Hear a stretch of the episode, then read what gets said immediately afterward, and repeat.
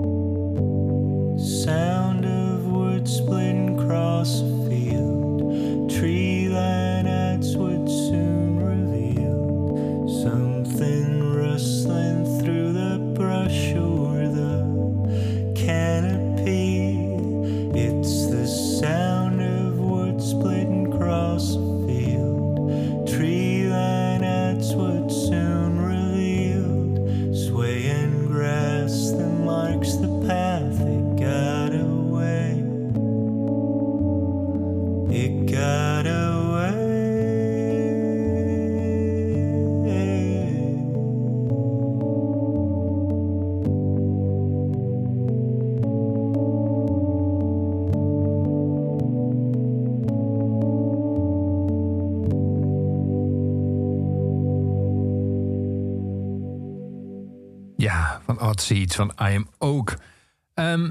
Je zei net toen we er samen naar luisterden, dit is een jaar geleden. Ja, bijna. Ja. Dit was ook een album dat is ontstaan in, en ook zou je kunnen zeggen, door de hele quarantaine. Mm. Die quarantaine heeft natuurlijk heel raar iets gedaan met ons gevoel voor tijd.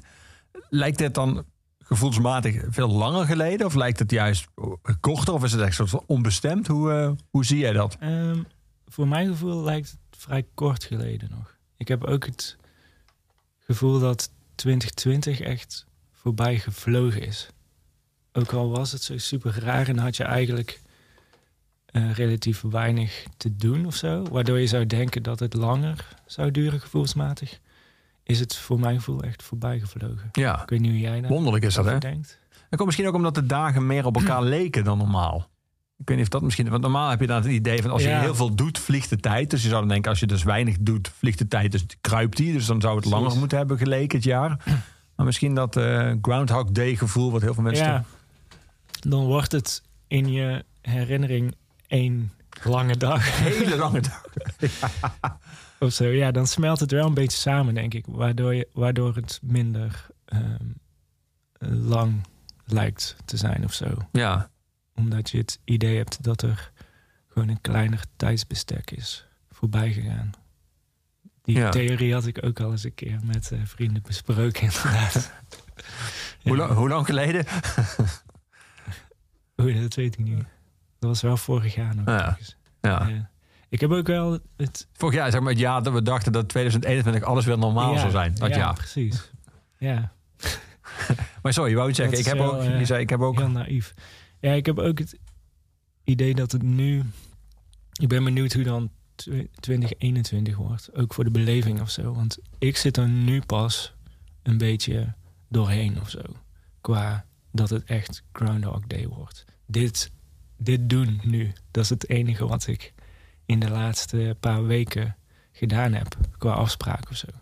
En dat is wel echt bizar. Ja. Want normaal gezien zit ik ook veel thuis. Qua werk. Gewoon muziek en randzaken. Maar dat wordt altijd afgewisseld door een optreden of iets anders. En nu is het gewoon dit jaar... zijn er nog geen optredens geweest. En dan heb je af en toe zoiets. Ja, ik heb samen met jou dan ook in Maastricht nog wel een livestream optreden gedaan. Maar dat is dan wel een soort van uitzonderingsgeval. Ja. Terwijl dat normaal een uitzondering zou zijn als ik een week niks zou doen. Of een maand niks zou doen. Of zo. Ja. Ik wil je nummer laten horen. Dat staat niet op jouw lijstje. Dat staat op mijn eigen lijstje. Dat staat alleen maar uit dit nummer voor deze uitzending. Een nummer van André Manuel. Hij heeft het onder de naam Dancing Dollekamp uitgebracht. Het heet Magie en het gaat over het grote gemis van optreden. Maar dan niet vanuit de kant van het publiek, maar vanuit de kant van de artiest. Ik wil het je laten horen en ik ben benieuwd of, het herkenbaar is voor je.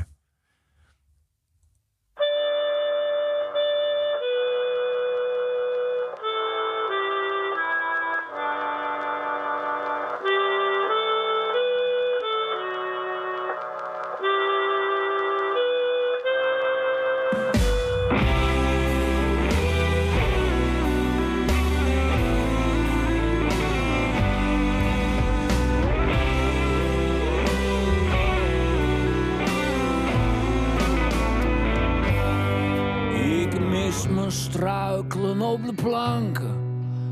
Ik mis een lamp in mijn gezicht. Ik mis het buigen als bedanken.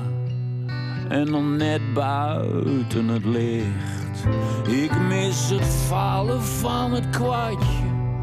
Op een lege eerste rij.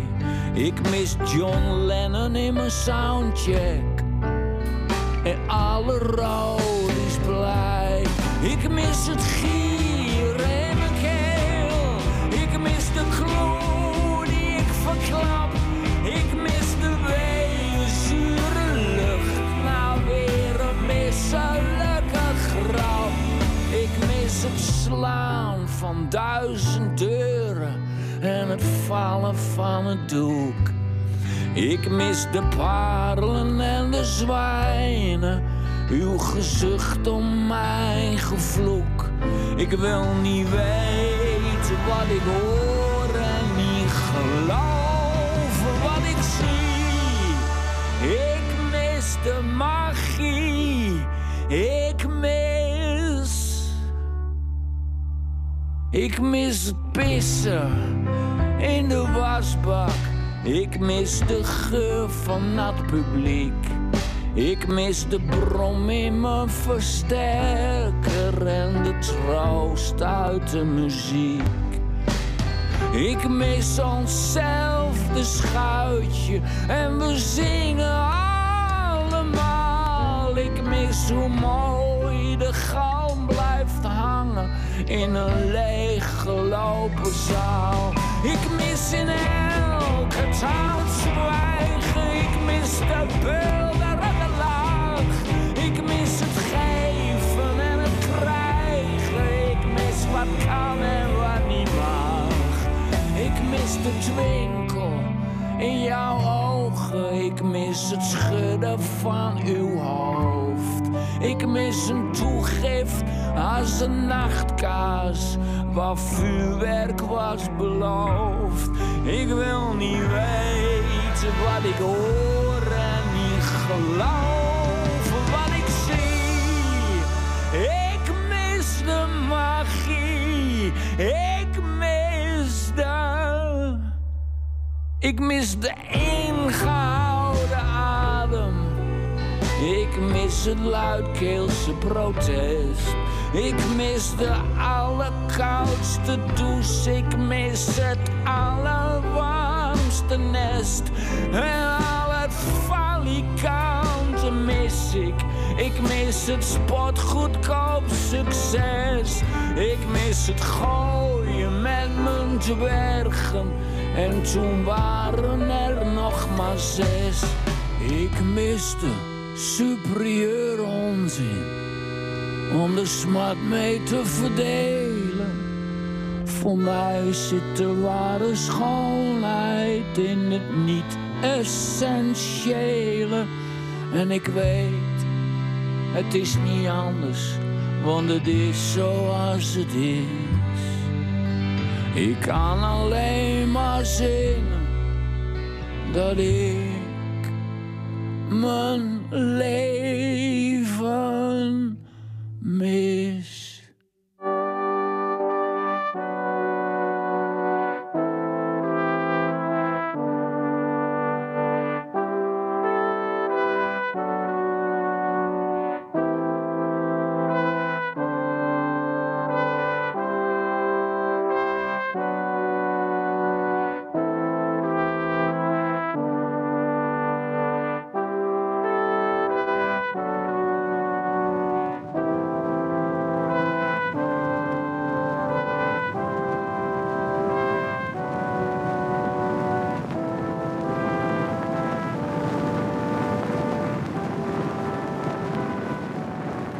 Magie hoorde je van André Manuel, uitgebracht onder de naam Dancing Dollekamp. Herkenbaar? Ja. Een deel daarvan in ieder geval? Ja, er zaten wel veel herkenbare dingen. Pis in de wasbak. Ja, die ken ik dan weer net niet, maar dat klinkt wel romantisch. Ja, ja. Want met thuis dingen doen en streaming concert en zo is dat niet op te vangen, neem ik aan, wat het bij je losmaakt als je gewoon voor mensen staat te spelen in een zaal. Ja, dat is toch wel echt iets anders. En ik weet niet waar dat precies in zit of zo, maar een echte live show met publiek, wat dan ook gewoon zo'n tijdelijke gebeurtenis is of zo, dat maakt het denk ik extra speciaal of zo. En zo'n stream, dat blijft daar dan ook staan. Het is dan eigenlijk gewoon een filmpje of zo. En dan heb je niet dat gevoel, denk ik, van... Ja, misschien wel als de stream dan live is... dan kun je misschien nog zo'n soort gevoel van samenhorigheid of zo... dat je samen iets meemaakt. Dat hoort daar misschien nog wel bij. Maar dan, zodra dat af is gelopen, dan heb je dat filmpje... en dan is dat eigenlijk ook niet te vergelijken. Nee. Maar de echte stream, dat is toch ook anders. Maar bedoel je dat bij een concert, als jij gewoon ergens speelt... dat als er iets gebeurt of er is een bepaalde versie van een nummer... die heel goed uitpakt die avond, of er gebeurt iets met het publiek... dat het alleen maar die avond gebeurt en als je daar niet bij was... dan heb je dat ook, dan heb je dat voor de rest van je leven ook gemist. Ja, ja. En dat is wel een leuk ding, denk ik. En ja, dat is gewoon niet op een andere manier te ervaren. Nee. Want als je muziek luistert, dan heb je ook momenten dat dingen samenvallen of zo. Gewoon puur door hoe je je voelt of in welke periode van je leven je iets luistert of zo. En dat kunnen ook zo'n momenten zijn die meteen weer vervliegen of zo. En dat is ook heel bijzonder. En dat kan je misschien ook bij een stream wel zo ervaren of zo. Maar bij een live show is dat toch... Dan spelen al je zintuigen mee of zo. Misschien is dat ook iets. Dus je daar fysiek aanwezig bent en je voelt en je hoort en je ruikt. En je proeft je biertje en ik weet niet. Alles bij elkaar, dat is gewoon een soort totaalervaring, denk ik. En alle dingen die daarvan afgeleid zijn, dat is dan ook echt iets wat is afgeleid. En niet een totaal ervaring, denk ik. Ja. Dat is even een snelle theorie. Ik heb daar niet echt zoveel over nagedacht, eigenlijk. Misschien omdat ik ook dacht van... het is zo weer voorbij. En dat dacht je dan. Maar aan de andere kant had je ook de tegenwoordigheid van geest... om vrij snel te denken, ik ga je iets mee doen. Dat is wat eigenlijk heeft geleid tot Odd Seeds... waar we net het openingsnummer van draaiden. Dat is voortgekomen uit een ik weet niet of ik het woord experiment moet gebruiken. Of in ieder geval... Maar in ieder geval, nou, moet jij maar zelf vertellen... of dat een geschikt woord ervoor was. Maar een serie van vaak terugkomende online concerten... waarbij elke één nummer speelde... wat uiteindelijk tot een album heeft geleid. Ja. Kun je nog herinneren wat soort van de oorspronkelijke gedachte was... achter dat gaan doen? Ik had een paar weken na toen de eerste lockdown... was ingegaan, toen heb ik gewoon even helemaal niks gedaan. Niks naar buiten gebracht. En na een paar weken dacht ik van... nu is het wel tijd om weer gewoon iets van me te laten horen. Dat kan een foto zijn of weet ik wat. En het internet bij mij thuis is niet zo stabiel... dat ik een livestream zou kunnen doen. In ieder geval op de plek waar mijn apparatuur staat... En dus ik dacht, dat is dan geen optie om te doen. En misschien kan ik gewoon een showtje filmen of zo en dat dan uploaden. En dat werd dan uiteindelijk gewoon 1 lied. En dat had ik geüpload naar Facebook, Instagram... om weer even een teken van leven te geven... en toch een beetje betrokken blijven of zo. Want anders dan vergeten de mensen hier misschien. Ja. Dat idee een beetje. En... ik had toen op die ene dag dat ik dat filmpje had gemaakt... 2 liedjes geprobeerd en eentje daarvan geüpload. En die werd heel goed ontvangen. En dat was echt superleuk, alle reacties die erop kwamen. En toen dacht ik, nou, dan gebruik ik die andere ook nog... die ik had gemaakt de volgende dag. En toen die volgende dag dacht ik... nou, dan kan ik er misschien gewoon nog eentje maken... voor de dag daarna. En dat evolueerde gewoon in eigenlijk... dat ik iedere dag iets ging maken voor de dag daarna... of op de dag zelf. En dat hield ik helemaal open eigenlijk... van wat daar mee zou gaan gebeuren... hoe lang dat zou duren. Ik begon daar gewoon mee... en met het idee dat het leuk zou kunnen zijn... en voor hoe lang dat leuk zou zijn, dat wist ik niet. En dat liet ik dan maar gewoon gebeuren. En wanneer ik geen zin meer had, dan zou ik gewoon stoppen. Ja. Dat was het idee een beetje. Maar die ruimte gaf je jezelf wel om ooit ook weer te stoppen. Ja. Maar je gaf jezelf niet de ruimte om met een dag over te slaan. Je moest wel elke dag. Ik heb wel volgens mij wel eens een keertje een dag overgeslagen. Maar in principe wil ik wel gewoon... Je wil het dan toch... op een soort van systematische manier doen. En, dus ik wilde eigenlijk wel iedere dag gewoon iets doen. En dat heb ik ook zo goed als volgehouden. Ja. Ja, ook wel grappig hoe dat dan weer een soort gewoonte wordt. Die je eigenlijk jezelf oplegt. En van niemand hoeft dat. Mensen zijn al blij dat je überhaupt iets aan ze geeft. Maar... Ja, precies. Daarom was ik ook niet heel strikt daarin of zo. Van, ik moet iedere dag. Maar als je eenmaal in de flow zit of zo, dan... vond ik dat ook wel heel fijn werken. Dat je gewoon iedere dag een heel duidelijk doel had. Ja. En dat heeft mij ook in die periode wel echt er doorheen gehaald. Ja. Omdat je hebt gewoon een heel concreet doel iedere dag. 's Avonds upload ik het dan rond 7, 8 uur 's avonds of zo. En dan had ik gewoon de hele dag om iets te doen wat dan 's avonds gebruiken. Ja. En dat is super prettig. Dat heb je eigenlijk bijna nooit. Zo concreet. Nee. Zo. Het grappige is dat bijvoorbeeld in allerlei vormen van hulpverlening en socialisatieprogramma's en reclassering, bij rouwverwerking, allerlei momenten waarop mensen dreigen het leven, zeg maar, de grip op het leven te verliezen, is heel vaak een heel belangrijk onderdeel van het, zeg maar, het herstelprogramma, is een routine opbouwen. Ja. Dus kennelijk is dat toch iets wat heel goed werkt, als je gewoon elke dag vrij repetitief iets doet, misschien zelfs ook nog op een bepaald moment. Mm. Ja, ik miste dat ook wel. Toen ik klaar was. Of toen zo bij 40 of zo. Toen dacht ik, oké, nu moet er een soort van eind aankomen. Omdat ik niet meer genoeg materiaal heb gewoon om door te blijven gaan. Of dan wordt het gewoon minder goed. En toen had ik besloten om 50 dan als eindpunt te nemen. Wat gewoon een mooi getal is. En toen ik daar was, toen was ik ook even wel een paar dagen klaar. En toen was ik het ook helemaal zat, want die laatste 10 of zo, dat voelde wel een beetje af en toe als een moedje. Om dan af te moeten maken. Ja. Maar daar kwamen dan ook nog wel weer leuke versies uit en zo. Volgens mij staan er nog best wat van die laatste 10 ook op de plaat. Dus, maar goed dat je zelf dan die 50 hebt opgelegd. Ja, ja. Of misschien dacht ik toen van, oké, deze moet ik nog even proberen om op de plaat te zetten. Want toen had ik wel al dat idee om de plaat te maken. Dat had je toen wel? Ja. Oké. Dat ontstond dus gedurende, maar dan ongeveer wel richting het einde van... Nou, ja, wel iets eerder hoor. Vrij in het begin kreeg ik al reacties van de illustrator waar ik het artwork mee samen heb gemaakt. En met Cedric van Snowstar Records, waar ik alle mijn platen op uitbreng. Ja. Die hadden wel al vrij in het begin al een beetje gepolst bij mij van... is het niet leuk om er iets van te maken? En... Dus dat idee speelde wel langer. Maar ik wilde eerst nog even kijken waar het heen ging of zo. En of ik überhaupt wel genoeg materiaal kon verzamelen. En of dat goed genoeg was.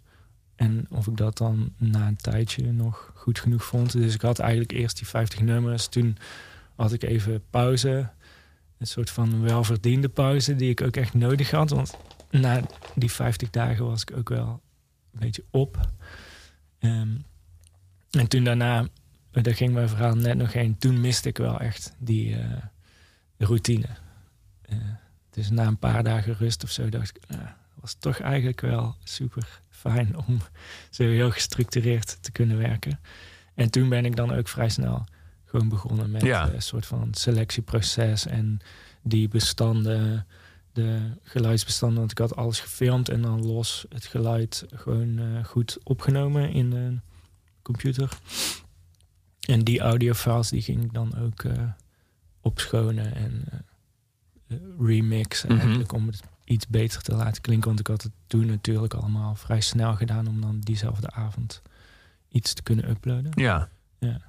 Als je dan nadenkt over wat je toen je eenmaal klaar was na die 50 en nog een paar dagen alsof je wel verdiende rust had, wat je dan al snel ging missen, is wat is dat dan? Is dat dan het gevoel dat je gewoon... dat het gewoon mooi is of fijn voelt om iets te creëren. Want je bent helemaal muzikant, dus daartoe ben je op aarde. Of is het ook het idee dat je soort van met iets naar buiten komt... en dat je maar ook reacties op krijgt? Dus wat mis je dan uiteindelijk het meest? Ja, dat creëren was heel leuk.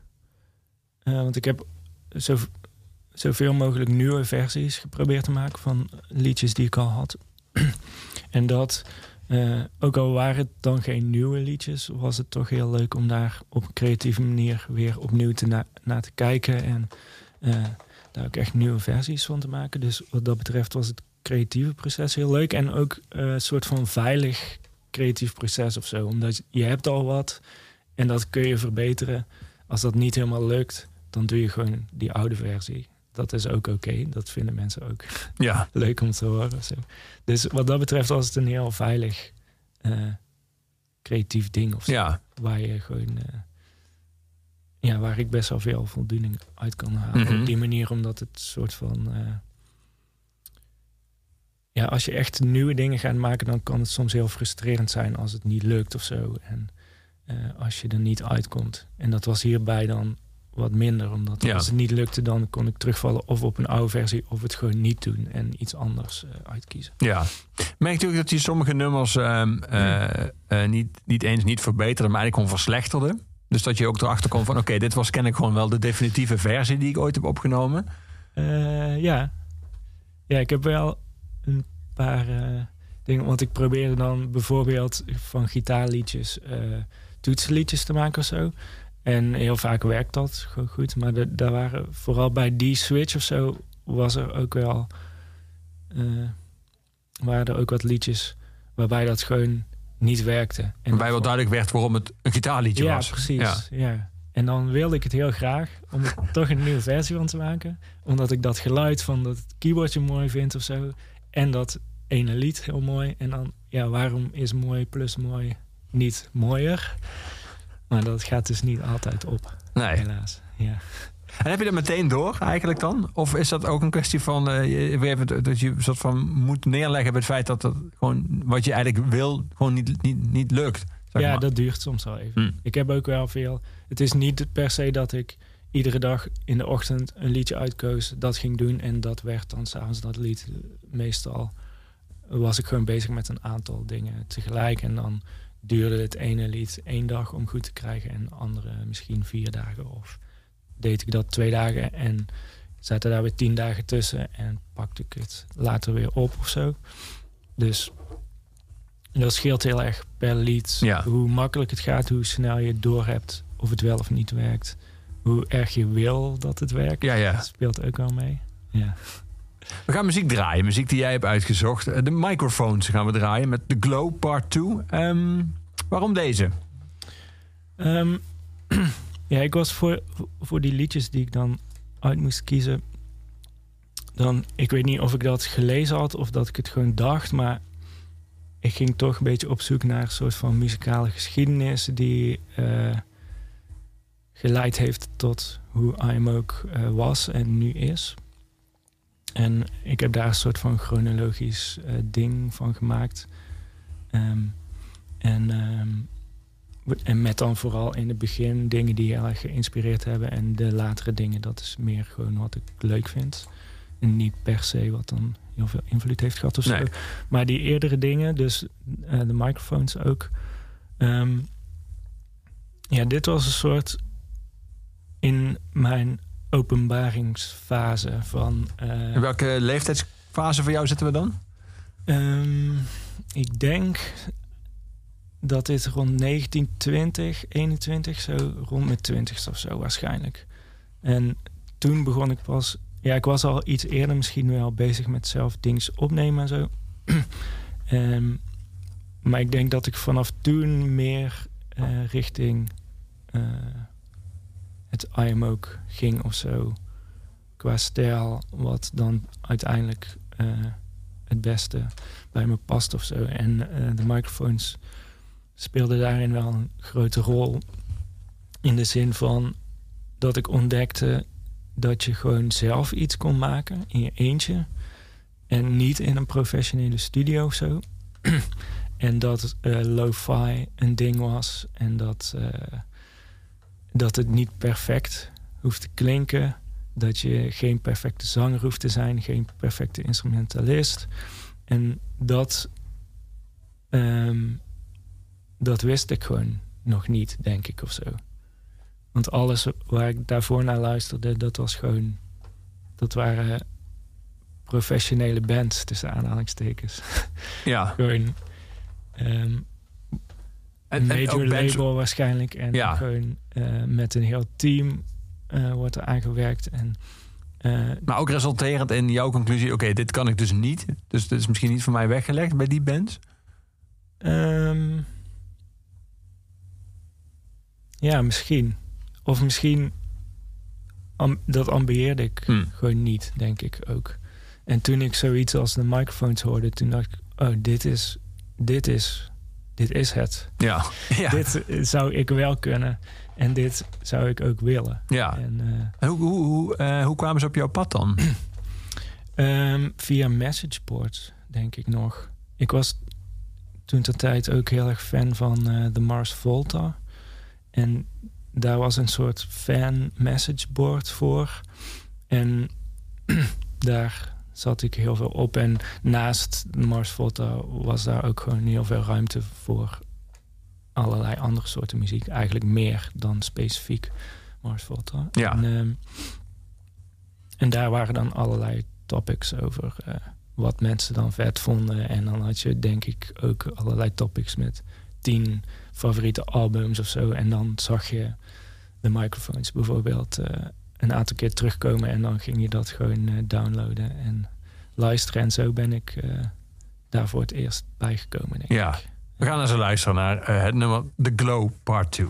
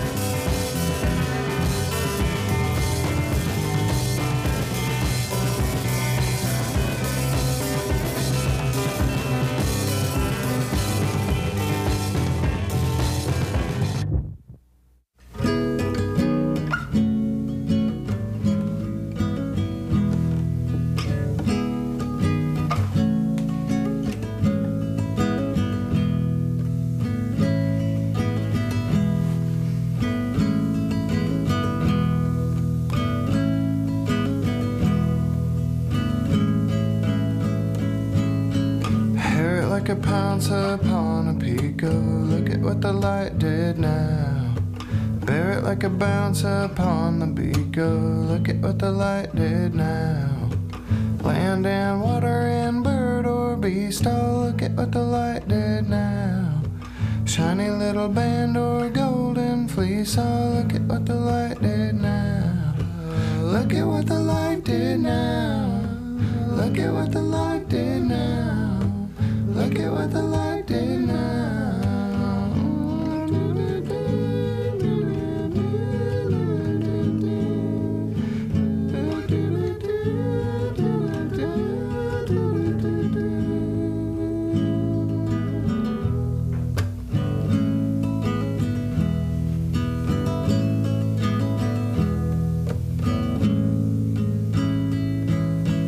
In my will I went so twisted. Look at what the light did now.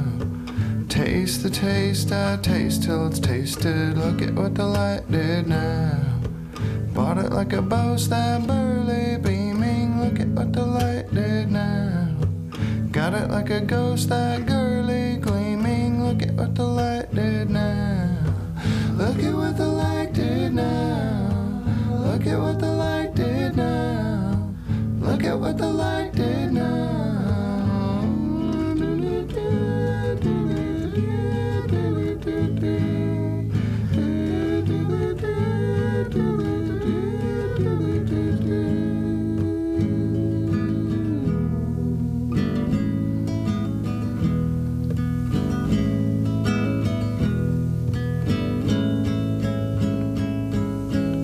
Like a dead tree that's dry and leaving, look at what the light did now. Play it on me with grief and grieving, look at what the light did now. I would finally fall to pieces, look at what the light did now. We'll meet soon as nephews, nieces, look at what the light did now. Oh, look at what the light did now.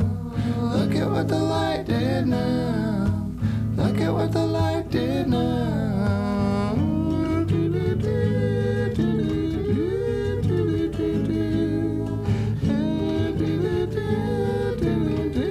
what the light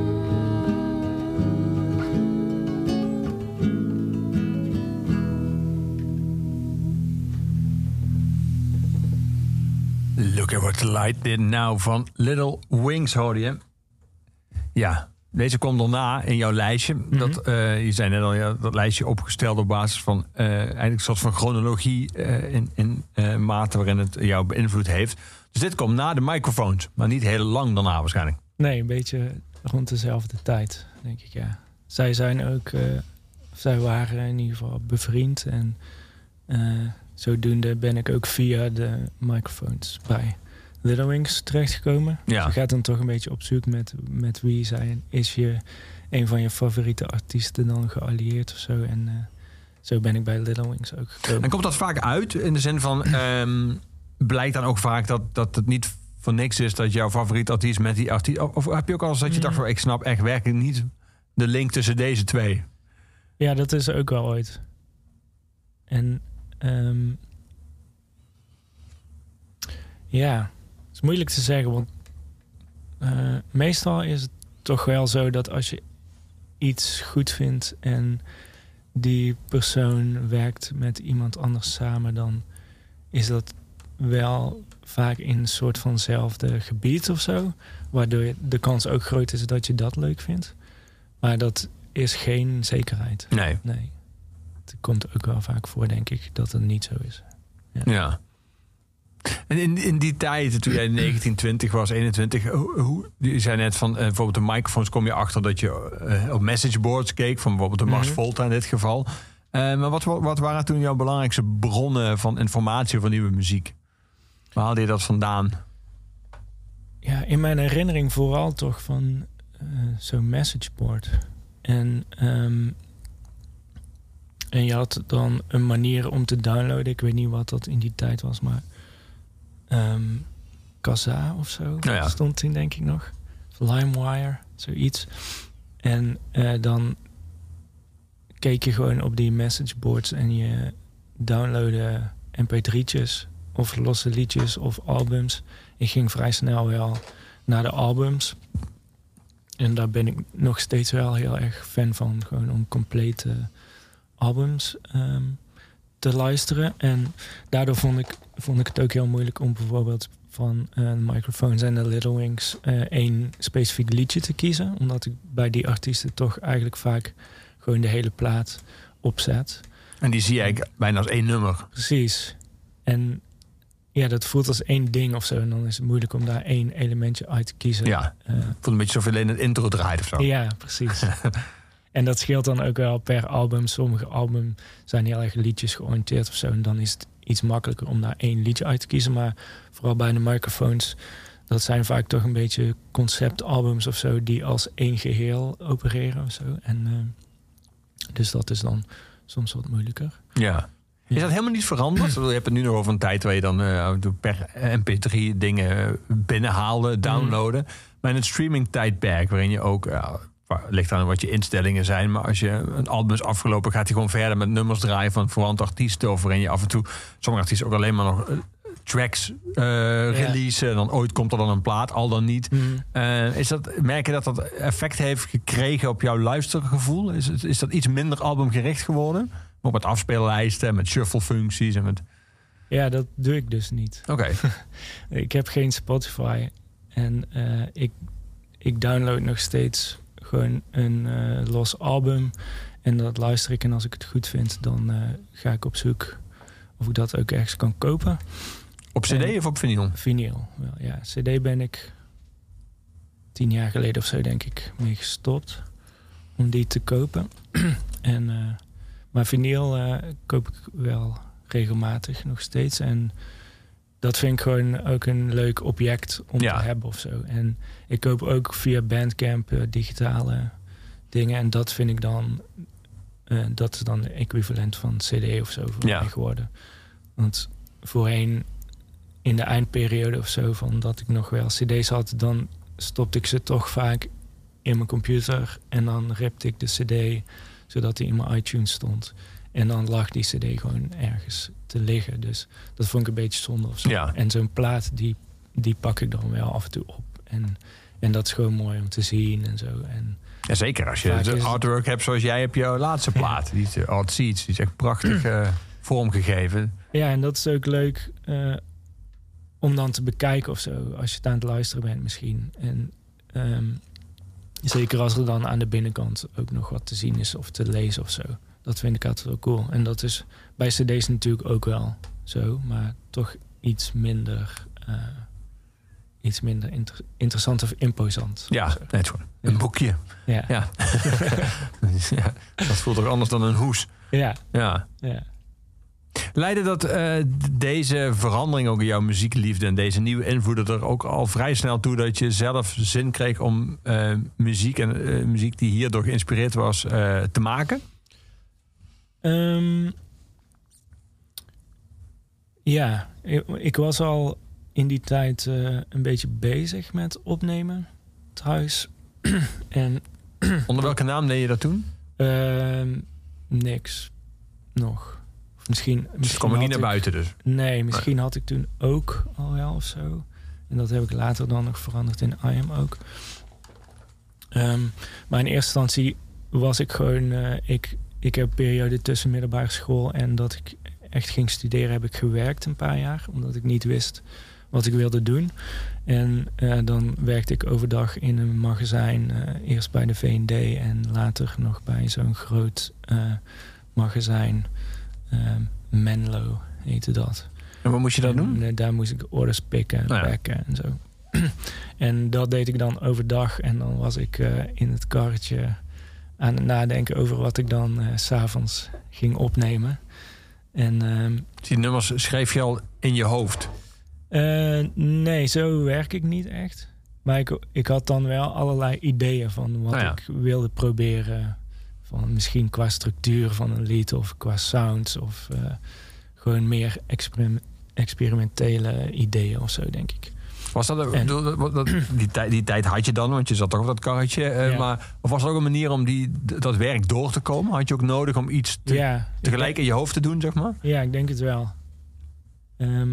Want het is natuurlijk niet het meest uitdagende, interessante werk. Maar het gaf mij wel veel tijd om gewoon over dingen na te denken. En ik denk dat ik dat uiteindelijk eigenlijk best wel fijn vond. Of zo. En ik heb dat volgens mij ook een jaar of 2 gedaan of zo. Dus als dat er niet was, dan had ik dat ook niet voor kunnen houden, denk ik. Nee. Ja, en dan ging ik gewoon 's avonds dingen opnemen. En in eerste instantie instrumentaal. En dat is best lang instrumentaal gebleven of zo. En ik denk dat ik ook pas dit Microphones Little Wings was misschien rond 2005 of zo. En ik denk dat het dan nog wel tot 2007 of zo, wel 2 jaar of zo geduurd heeft voordat ik een beetje begon te fluisterzingen. En dat evolueerde in normaal zingen. Ja. Toen ik daar wat zekerder in werd of zo. Ja. Want dat fluisteren, was dat eigenlijk een uiting van schroom? Dat je het soort van, ik zing, maar luister vooral niet naar me? Ja, ik wilde dan toch proberen om daar zang bij te hebben. En in het begin wist ik dan ook niet goed wat ik moest zingen qua tekst of zo. Maar ik wilde dat toch, dat moest er dan toch bij om het compleet te maken of zo, voor mijn gevoel. En ik kon gewoon in het begin nog niet zo goed zingen. En dat durfde ik niet of zo, terwijl ik het toch in mijn eentje gewoon in de veiligheid van mijn eigen kamer. En niemand ging dat per se horen, behalve als ik dat zou laten horen aan iemand. Maar toch zit er dan iets van gêne bij of zo. Ja. En dus dat heeft best wel even geduurd voordat ik daar overheen kwam of zo. Ja. Wat was daarvoor nodig om daar overheen te komen? Of was dat gewoon tijd? Of wennen aan jezelf? Wennen aan je geluid? Ik denk wennen aan het idee inderdaad. En gewoon tijd, oefening. En merken dat je over tijd beter wordt of zo erin. En dat helpt dan weer met je zelfvertrouwen. En ik denk dat dat zo'n dat een opstapeling is. Ja. Die uiteindelijk ertoe leidt dat je denkt goed genoeg te zijn. Ja, precies. Om het te kunnen doen. Ja. We gaan muziek draaien van een andere artiest die jou beïnvloed heeft in al die jaren. Gina Hunter, Restless heet het nummer. Kun je voordat we dan gaan luisteren vertellen hoe dit nummer op jouw pad kwam? Dit is denk ik... Eigenlijk zijn de eerste nummers allemaal rond dezelfde tijd, denk ik. En dit is misschien iets later. Toen had je op een gegeven moment zo'n beweging van... geïnitieerd een beetje door Devendra Banhart, volgens mij. Freak folk. Ja.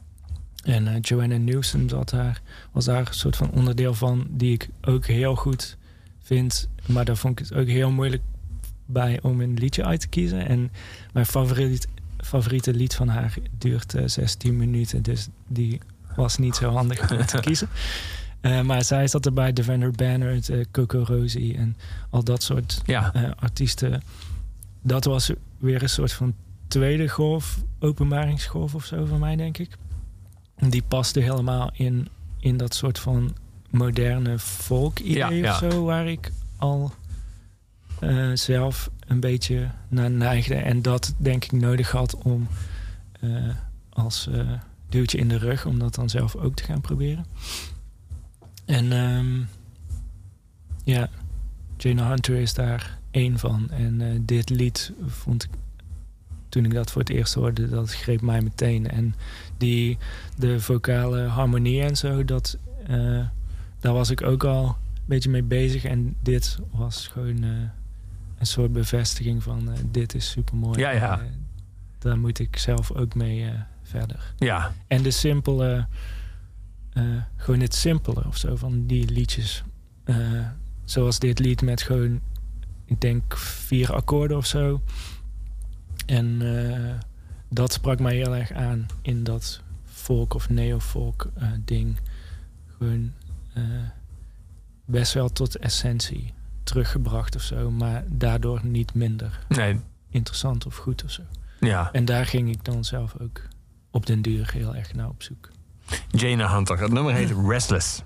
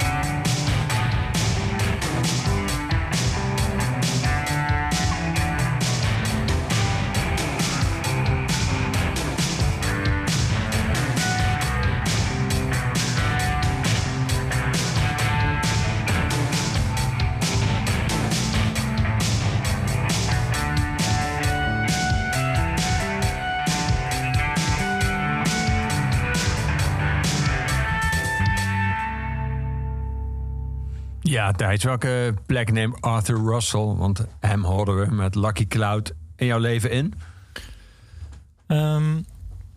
Ja, dit was rond 2008, begin 2008, dat ik hem ontdekte.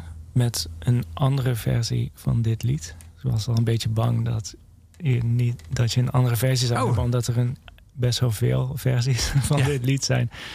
En de versie die ik hoorde was alleen met cello en zang. Oh, dat is nogal anders dan deze behoorlijk aanwezige drum. Ja. Geluid. En dat maakte zo'n impact op mij. Dat heb je niet heel vaak in je leven. Dat je iets hoort en dat je meteen zo overdonderd bent of zo. En dat had ik bij Lucky Cloud en Arthur Russell in het algemeen. Had ik dat eigenlijk meteen. Dat ik iets,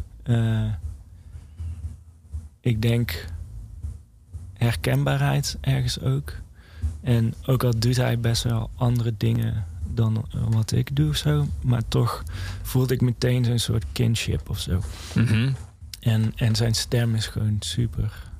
Echt prachtig. En die melodie en zo, daar kon ik me heel erg in vinden. En ik was destijds ook heel erg fan van Dirty Projectors. En vooral ook van zijn zangstijl. En dat had me ook al wel beïnvloed. En toen, dat was misschien 2006, 2007 of zo denk ik. En toen begin 2008, toen hoorde ik dit voor het eerst. En toen dacht ik, wacht. Hier heeft die Dirty Projectors gast ook naar geluisterd. Dat kan niet anders of zo. En toen viel dat weer helemaal zo soort van op zijn plek. Dat ik dat ene vet vond en nu had ik dit ontdekt. En toen ben ik Arthur Russell wat meer gaan ontdekken. En in eerste instantie een cd die in 1994 is uitgebracht. Another Thought. En daar stond dan die versie van Lucky Cloud op. En dat zijn best wel poppy liedjes. En hij heeft geleefd tot 1986 of zo, denk ik. Ergens midden tachtige jaren.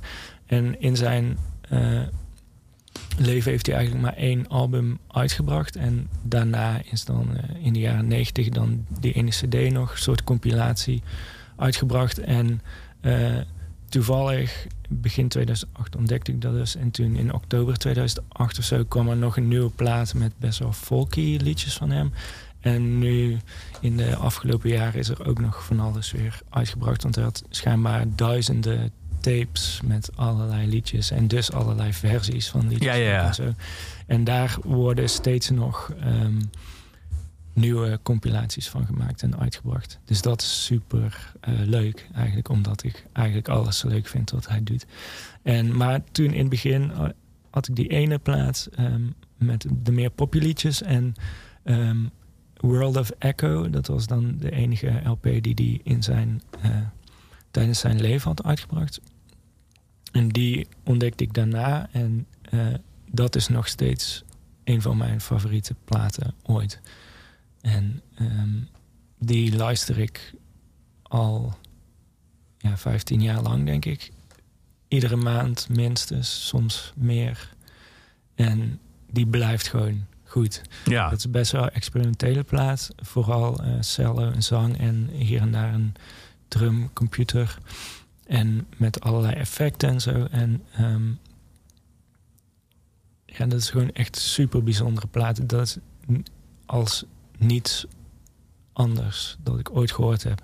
En dat had ik ook een beetje toen ik de eerste keer die Lucky Cloud hoorde. Dat ik dacht van, wat is dit? Wat doet hij? Ja. Ik snap het niet helemaal, maar ik vind het super mooi. En die versie die is ook qua timing heel raar of zo. Maar toch klopt het helemaal hoe hij het dan doet. En dat zit in veel meer van zijn andere liedjes. Dat soort van onnavolgbaar is, maar toch klopt het helemaal zo.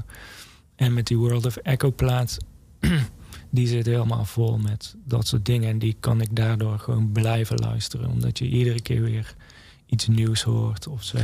En ik kan me voorstellen dat je toen bij sommige dingen dacht van, hoe doet hij dat nou? Maar inmiddels met al jouw ervaring, zelf met plaat opnemen, in de studio met live optredens, dat je ook zelf gewoon meer muzikale bagage hebt dan nu. Is het dan nog steeds af en toe moeilijk na te gaan wat er precies gebeurt?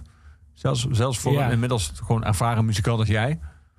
Ja, want het heeft niet per se met techniek te maken of zo, denk ik. Ja, het is gewoon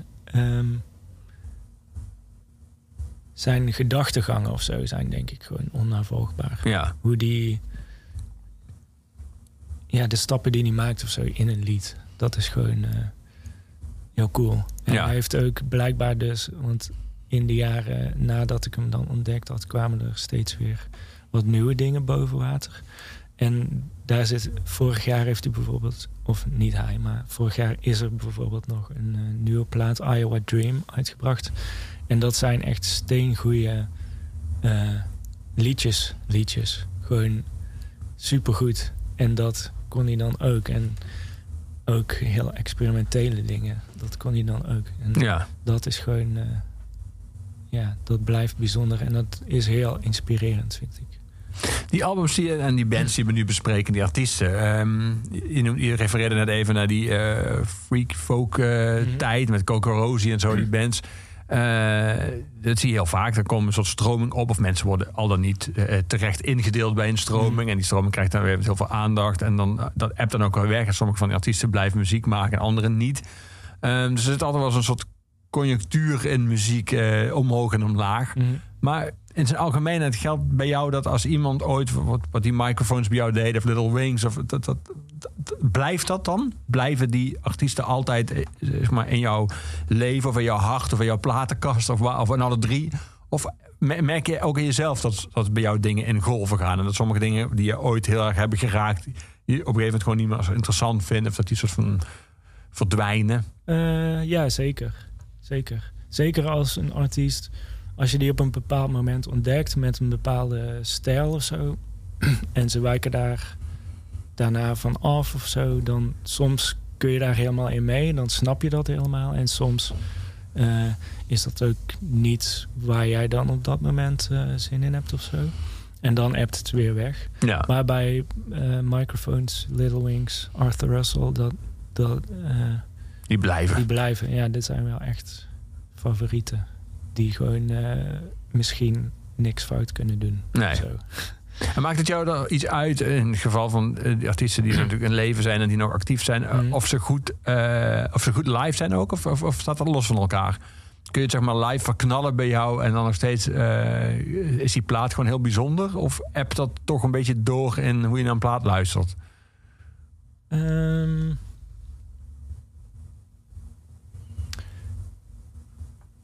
Ja, misschien zou dat invloed kunnen hebben over op hoe je de artiest daarna dan ziet?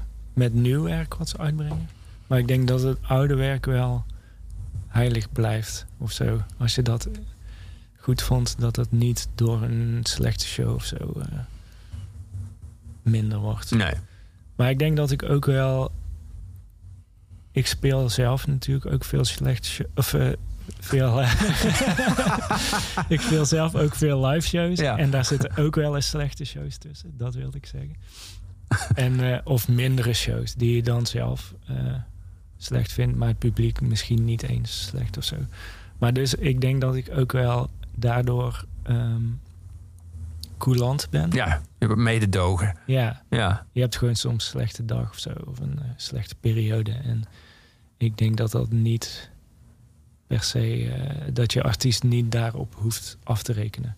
En zeker niet als... En dan kun je misschien wel afrekenen op... Oké, live is het niet leuk, dus dat doe ik niet meer.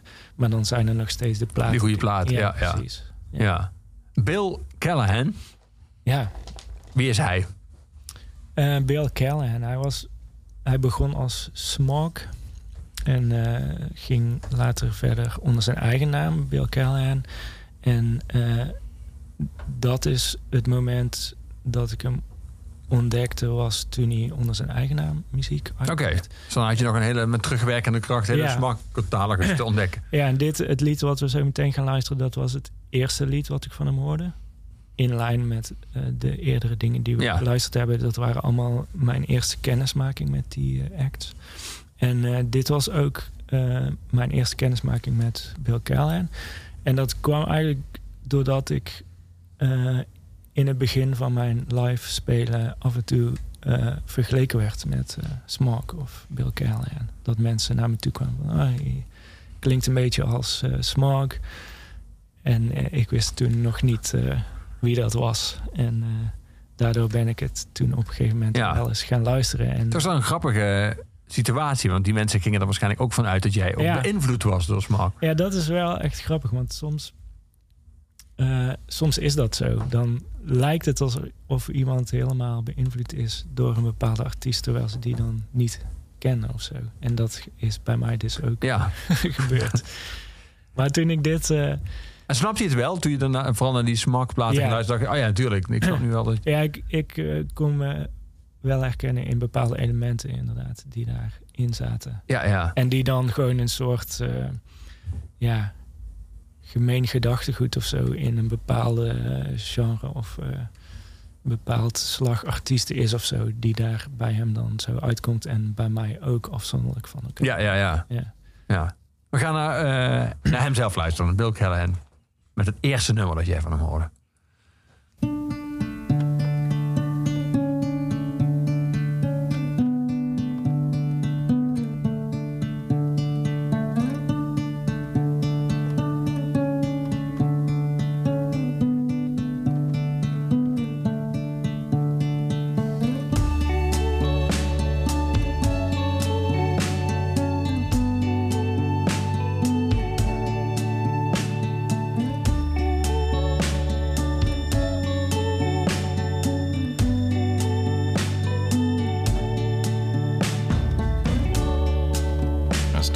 Search of ordinary things. How much of a tree bends in the wind? I started telling the story without knowing the end.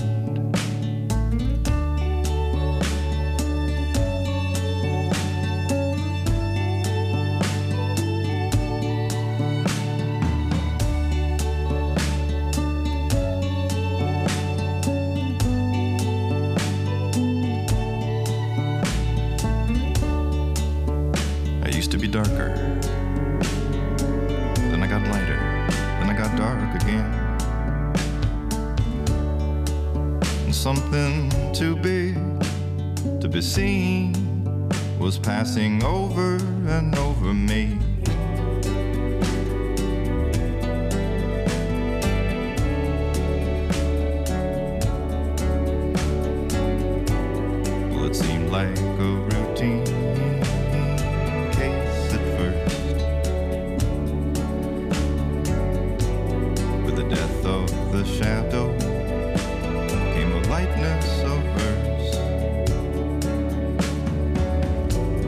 But the darkest of nights in truth still dazzled, and I work myself until I'm frazzled.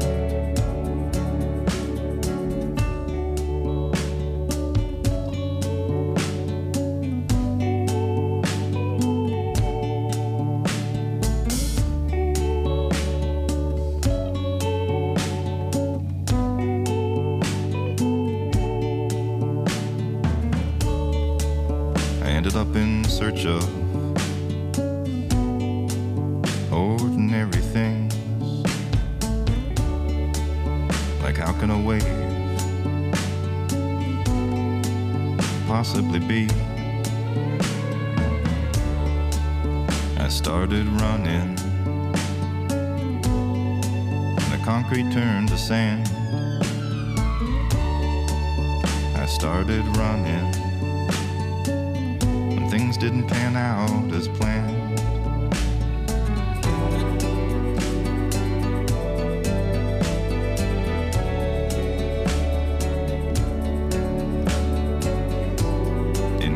Things go poorly, and I not return. Remember the good things I've done.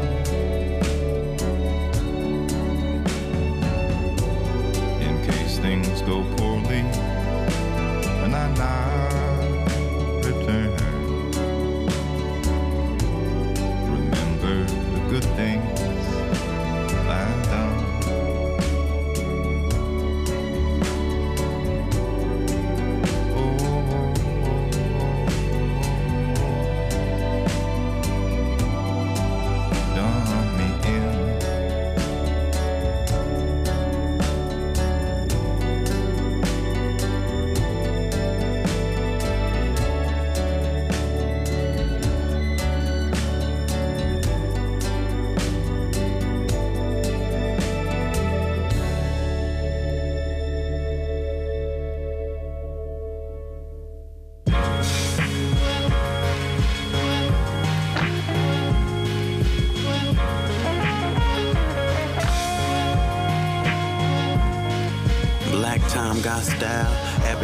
She got a brother named Charles, he be on that bullshit. I protect my neck with some magical jewels and can't none of y'all take them from me. Yeah, yeah.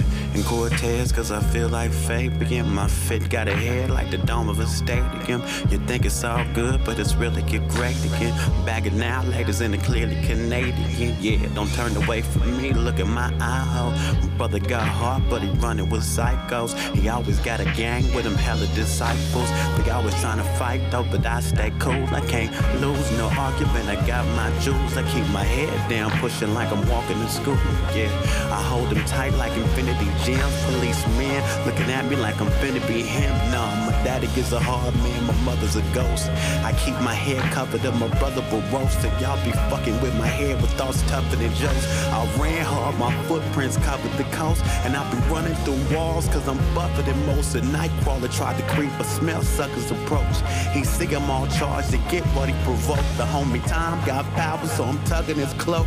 Yeah, I'm big as hell, can't fit in my fit, my sleeves ripped. I'm a king, so my ring is legit. I bring shit to your front door, we can get bailed. My eyes glow in my hood like a demon from hell. My old self locked away, no key to the cell. They shooting spells in my head, it's up to me to repel. Yeah, yeah. 1, 2, 1, 2, 1, 2. Ain't nothing gonna stop me. 1, 2, 1, 2, 1, 2, 1, 2. Ain't nothing gonna stop me. Now, now, now, now, now, now. Ain't nothing gonna non-stop leap. My big dumb brains an electrical ocean. Started walking now my legs in perpetual motion. Can't stop it, I'm not just boasting. I had to, cause home's overcome by roaches, yeah. I got swole cause I wanted revenge. My brother Charles got hurt when we was playing pretend. Started walking right there, just me and the wind. That asshole, better hope I never see him again, yeah. I'm big as hell, can't fit in my fit, my sleeves rip. I'm a king, so my ring is legit. I bring shit to your front door, forget your bell, my eyes glow. In my hood like a demon from hell, my old self locked away, no key to the cell. They shooting spells in my head, it's up to me to repel, yeah. Stop me now. Ain't nothing gonna stop me now. Ain't nothing gonna stop me. Black Tom got style. Ever can push it. Got a brother named Charles. He be on that bullshit. I protect my neck with some magical jewels. And can't none of y'all take it from me. Yeah. Can't none of y'all take it from me. Yeah, can't none of y'all take them from me, yeah. Can't none of y'all take them from me, yeah. Can't none of y'all take it from me, yeah,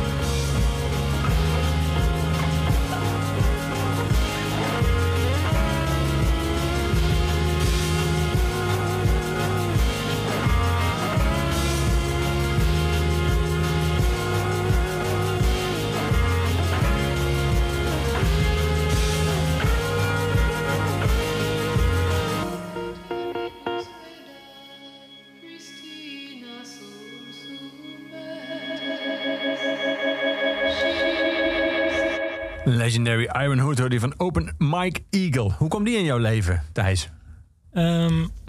Via Robbie, onze gitarist. Die had deze een keer gedraaid in de tourbus toen we op tour waren. En wie gaat daarover? Over muziek in de tourbus? Daar zijn geen vaste regels voor. Maar meestal... Ja, de chauffeur die heeft voorrang. Die mag hem, als hij iets niet wil, dan... Die veto-recht. Ja. Maar alleen ik en onze drummer, die hebben een rijbewijs. Dus dat is ook niet helemaal eerlijk voor de andere twee jongens, de bassist en de gitarist. Dus die mogen af en toe ook iets laten horen. Maar Robbie kwam hier mee. En hij heeft sowieso wel een goede muzieksmaak altijd die goed aansluit... bij die van mij en vooral...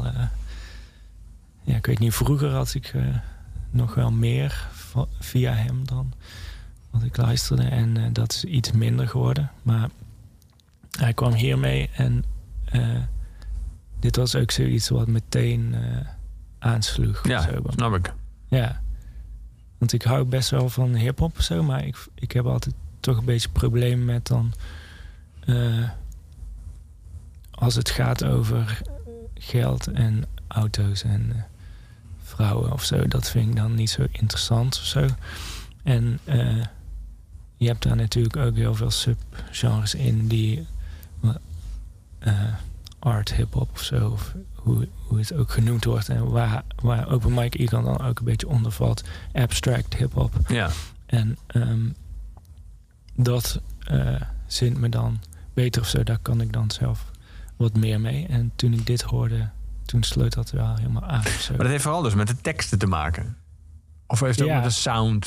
Ja, sound, dat kan ook goed genoeg zijn om het te luisteren. En dan kun je de tekst misschien een beetje langs je heen laten gaan.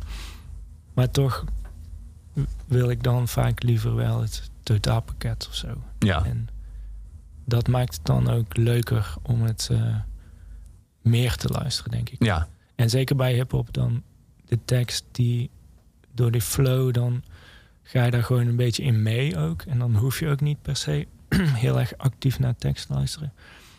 Maar als het dan wel goede teksten zijn... dan is dat wel extra interessant. En dan bij iedere luisterbeurt hoor je weer net iets anders of zo. En dat maakt het dan wel waardevoller. Ja. We gaan een nummer luisteren dat heet Ocean Arms van Florist... Mm-hmm. Hoorde je die ook in de tourbus? Of waar hoorde je deze voor het eerst? Nee, die hoorde ik thuis volgens mij. En dit is dan een van de meest recente dingen die er in het lijstje staan. En ik ontdek vrij weinig nieuwe muziek de laatste jaren. Ik weet niet precies waarom. Ik zit niet meer... ik wou net vragen waarom. Geen messageboard meer. Ja, ik weet niet. Ik luister heel veel jazz. Die hebben we gemist. Ja. Dus dat ook nog in mijn lijstje. Maar, en dus ik ben heel veel in de jaren 60, 70 of zo. De laatste paar jaar. En af en toe komt er dan nog iets nieuws langs wat mijn aandacht grijpt. Maar niet zo heel vaak eigenlijk. En dit was wel eentje die meteen...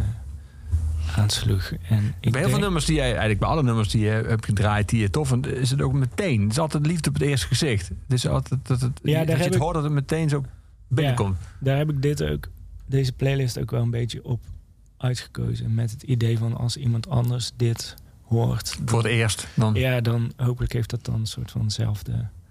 Of, althans, bij mij werkt dat. Misschien werkt het bij iemand anders. En, want het andere bestaat ook, daar hebben we dan nu geen aandacht aan besteed... maar er bestaan ook nummers die gewoon in eerste instantie misschien helemaal niet zoveel doen... maar die dan het moeten hebben van dat ze langzamerhand binnen... Ja, zeker, zeker. En dat had ik ook bijvoorbeeld bij Joanna Newsom... waar we het eerder over hadden. Ja. Haar stem is best wel moeilijk voor sommige mensen... en voor mij ook misschien in het begin... maar daar zat dan toch iets in de muziek of zo en de melodie... waardoor ik het nog een keer wilde luisteren. En daarna nog een keer. En dan gaandeweg wordt zo'n stem dan uiteindelijk juist het interessante daar. Ja, ja. Zo. En zo kan dat bij heel veel dingen zijn. Dat er toch in het begin iets in zit wat je niet helemaal zint of zo. Maar daar zitten dan toch genoeg elementen in waardoor je het wel wilt blijven luisteren. En... dan op een gegeven moment dan valt het kwartje wel of zo. En dan is dat vaak ook nog wel... heeft dat nog meer gewicht of zo dan misschien andere liedjes die je meteen leuk vindt. Ja, maar deze van Florist, Oostnams, dat was wel eentje in die categorie meteen binnen. Ja, ja, dat klinkt een beetje stom misschien, maar ik herkende mezelf daar heel erg in. Of zo, mijn muziek en qua tekst en... hoe het klinkt. En, dus ik voelde meteen een soort aansluiting. Ja, ja, ja. We gaan naar luisteren. Ja. Ocean Arms heet het nummer.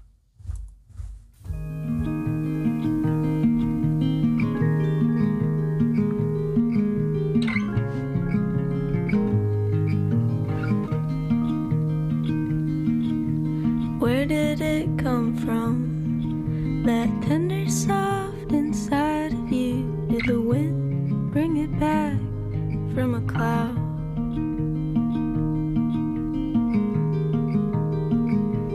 Unbelievable, I even get to see it.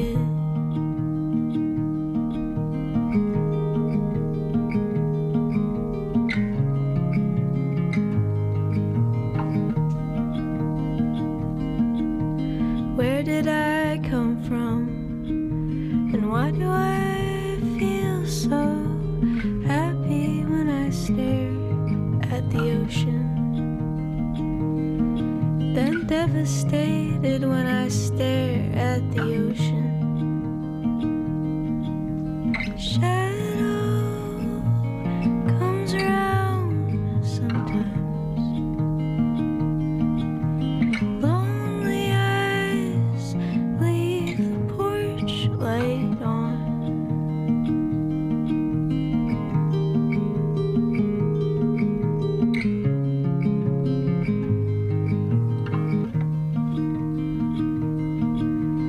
Can't believe I'm real. When the ocean breaks, the wind comes near, and the wild only lasts long as the hour feels. Shadow comes around sometimes. Tell me, sky, where does this day go?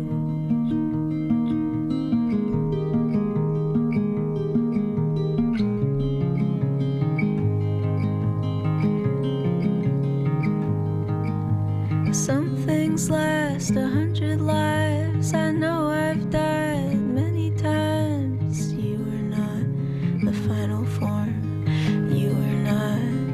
ocean's arms. You are not your final form. You are not the ocean's arms.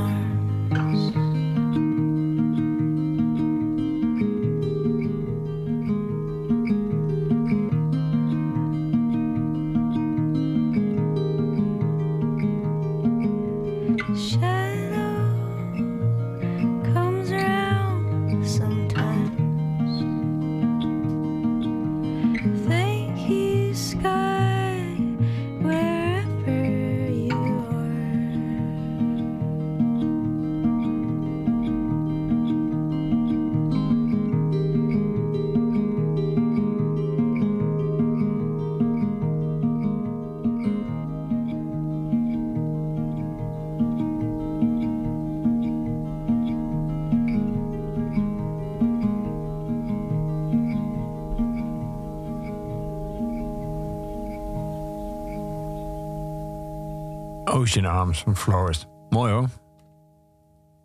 Ja, ik zag wel dat je die meteen, greep. Mm.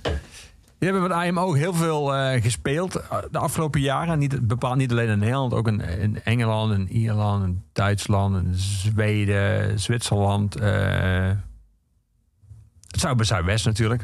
Mm-hmm. Hoe ziet je agenda er voor dit jaar uit? Zijn dat allemaal opgeschoven shows die dan hopelijk alsnog doorgaan? Of is het zit je nu in een soort van rare blur wachtend op tot op een gegeven moment wel iets mag? Of hoe moet ik me jouw agenda voorstellen?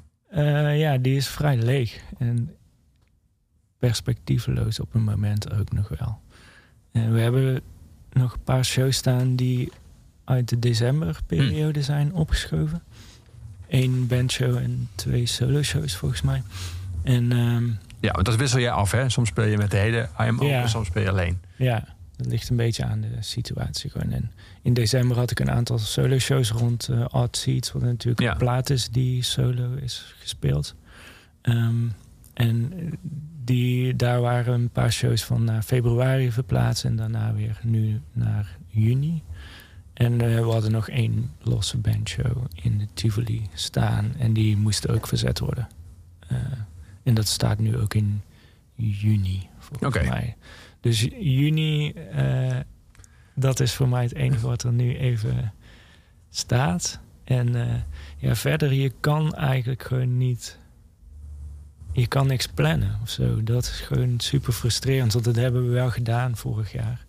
We zouden eigenlijk nog een toertje in Zwitserland hebben. Dat werd 10 dagen daarvoor gecanceld. We zouden een aantal... shows in Nederland doen. Dat werd weer precies een week ervoor gecanceld. Dat werd verplaatst en dat werd toen weer een week daarvoor gecanceld. Dus zo is het de hele tijd... dat is ook eigenlijk heel laat. Ja, dat is ook heel logisch door de omstandigheden, maar dat is wel... Precies waar er dan steeds weer... Dan kwam die tweede golf en toen kwam er weer een nieuwe... variant op het virus. Precies, en dan had je die Britse. En dus steeds toevallig... bij dingen die wij gepland hadden... was er dan steeds weer een nieuwe ontwikkeling... waardoor het dan uiteindelijk niet kon. Maar dat is best frustrerend om dan... te denken dat je weer wat perspectief hebt... maar dat dat dan weer wordt weggenomen. Precies daarvoor. Dus wat dat betreft... heb ik nu ook een beetje het idee van... misschien kunnen we beter niks plannen... totdat er iets zeker wordt. Maar ja, daardoor heb je dan ook weer geen... niks in het vooruitzicht staan. Dus dat is ook een beetje somber. Maar ja, ik denk nu van... we wachten lekker af waar het heen gaat. En er komen dan toch wel weer wat dingen op mijn pad. En in de tussentijd heb ik gewoon tijd om wat nieuws te proberen. Want daar ben je wel mee bezig? Ja, ik ben er altijd wel mee bezig. En nu dus ook. Ja. Ik wil nog 1 nummer draaien van Odd Seeds. Het slotnummer. Mm-hmm. Zo'n mooi einde qua titel voor de uitzending. That's Dead. Kun je nog de dag herinneren waarop deze was? Want je hebt toen elke dag, vertelde je in het begin al, opnames gemaakt. Maar in welke... dat ben je dan bedacht 40 en af te maken op 50. Maar weet je nog ongeveer waar je zat bij That's Dead? Ja, op dag 50... Toen, ik denk dat ik het dag ervoor of zo was ik aan begonnen. En toen moest ik het op de dag zelf nog afmaken. Want dit is het enige nieuwe liedje wat op die plaats staat. En, maar dat redde ik toen niet. Dus toen heb ik toch nog 1 dag overgeslagen. En toen kwam het allerlaatste lied dan met 1 dag pauze op die 51ste dag. Maar die extra dag was je ook wel gegund omdat het een nieuw nummer was natuurlijk. Ja, precies. En ik wilde het toch niet helemaal afraffelen om toch nog stipt te zijn of zo. Dus ik dacht, ik neem gewoon nog 1 dag extra om het even te laten bezinken. En dan dat is wel fijner van een deadline die je zelf hebt gecreëerd. Ja, kun je ook gewoon zelf opschuiven. Ja, dus ik heb hem toen nog 1 dagje gegund om even te checken of het wel goed genoeg was. En toen die eruit gegooid. Ja. Dan gaan we daarmee afsluiten. En daarna natuurlijk nog, zoals iedere Oeverloos, onze postuum huisdichter Luc de Vos als echte afsluiter. Dus het laatste nummer is van Gorky. Maar eerst gaan we luisteren van het album Odd Seeds naar I Am Oak met That That. Dankjewel Thijs dat je er was vandaag in Oeverloos. Als mensen de plaat willen bestellen, kan ik ze zeer aanraden om dat bij jullie zelf te doen. Want de prachtige vinyl-uitvoering. Yes. Die is alleen al voor de hoes en de muziek. En dan ook nog allemaal samen is die zeer de moeite waard. En is dat veel fijner dan hem te streamen. That's That als afsluit van deze Oeverloos. En daarna Gorky. En Oeverloos werd je aangeboden door de muziekgieterij, het grenzeloze muziekpodium. En volgende week zijn we er weer. Dan met singer, songwriter, producer en gitarist Joep Pelt.